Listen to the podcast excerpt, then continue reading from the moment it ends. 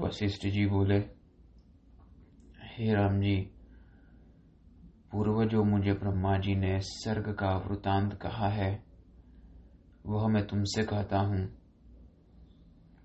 एक समय मैंने ब्रह्मा जी के पास जाकर पूछा कि, हे भगवान, ये जगत गण कहाँ से आए और कैसे उत्पन्न हुए? तब पिता मोजी ने मुझे इंदु ब्राह्मण का आख्यान इस भांति कहा। वे बोले, हे मुनीश्वर, यह सब जगत मन में उपजा है और मन में ही भासता है। जैसे जल में द्रवता के कारण नाना प्रकार के तरंग और चक्र फूरते हैं, तैसे ही मन के फूरने से सब जगत फूरते हैं। और मनरूप ही हैं। हे मुनीश्वर, पूर्वकल्प में मैंने एक वृतांत देखा है, उसे सुनो। एक समय जन, एक समय जब दिन का क्षय हुआ, तब मैं संपूर्ण सृष्टि को संहार, एकाग्र भाव हो, रात्रि को स्वस्थ भाव होकर सो रहा था। जब मेरी रात्रि व्यतीत हुई और मैं जागा।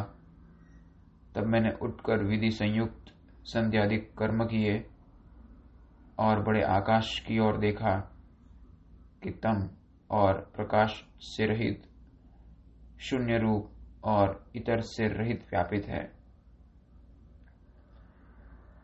चिदाकाश में चित्त को मिला के जब मैंने स्वर्ग के उपजाने का संकल्प चित्त में धारण किया तब मुझको सूक्ष्म, शुद्ध सूक्ष्म चिदाकाश में सृष्टि दृष्टि आई।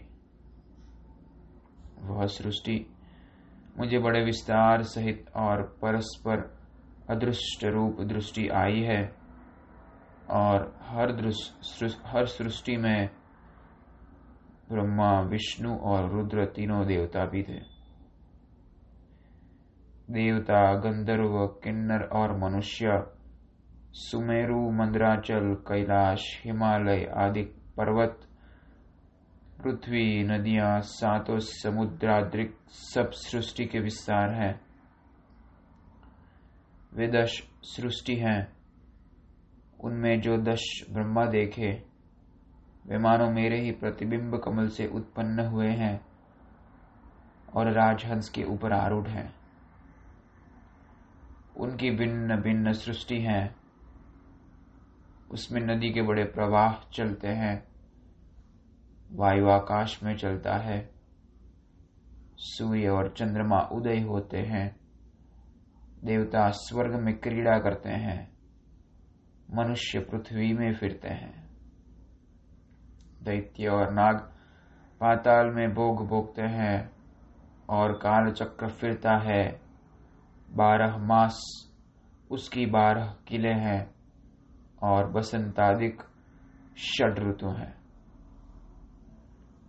वासना के अनुसार शुभाशुभ आचार करके लोग नरक स्वर्ग भोगते हैं और मोक्ष फल पाते हैं। हर सृष्टि में सप्त द्वीप हैं, उत्पत्ति और प्रलय कल्प होते हैं। और गंगा जी का प्रवाह जगत के गले में यज्ञोपवीत है। कहीं ऐसे सृष्टि स्थित है कहीं सदा प्रकाश रहता है, कहीं अंधकार से स्थावर जंगम प्रजा है। बिजली गिनाई सृष्टि उपजती और मिट जाती है। जैसे वृक्ष के पत्र उपजते हैं और नष्ट हो जाते हैं। वैसे ही गंधर्व नगर व्रत सृष्टि देखी।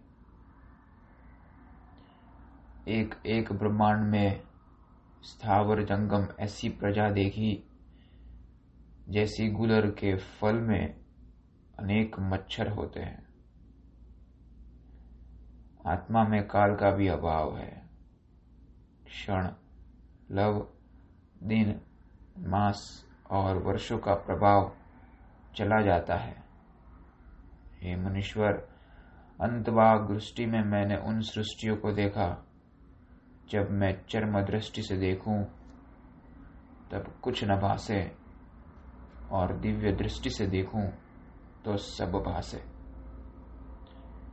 चिरकाल पर्यंत में यह चरित्र देखता रहा कि कदाचित चित्त ब्रह्म हो तो स्पष्ट भाषे तब एक सृष्टि के सूर्य को देख के मैंने आह्वान किया और जब मेरे निकट आया तो मैंने उससे कहा, हे देव देवेश, भास्कर, तुम कुशल से तो हो। ऐसे कहकर मैंने फिर कहा कि हे सूर्य, तुम कौन हो और यह सृष्टि कहाँ से उपजी है? यह एक जगत है, वह ऐसे अनेक जगत है, जैसे तुम जानते हो कहो। तब वह सूर्य भी ज्योतिकाल ज्ञान रखता था। मुझको जान के प्रणाम कर आनंदित वाणी से बोला, हे ईश्वर, इस दृश्य रूपी पिशाच के आप ही नित्य कारण होते हैं।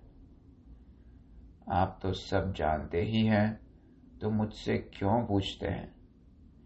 यदि लीला के अर्थ पूछते हैं, पूछते हो तो जैसे हुआ है तैसे मैं आपके सम्मुख निवेदन करता हूँ।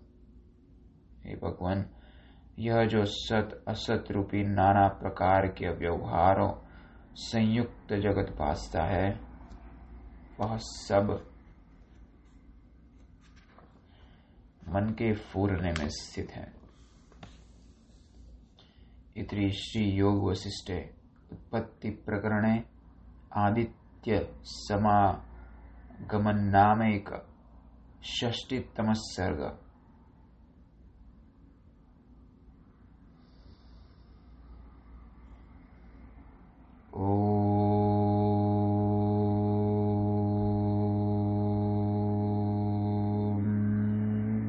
सतो मा सद्गमय तमसो मा ज्योतिर्गमय।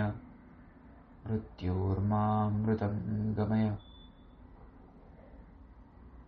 शांति शांति शांति। श्री सद्गुरुदेव भगवान की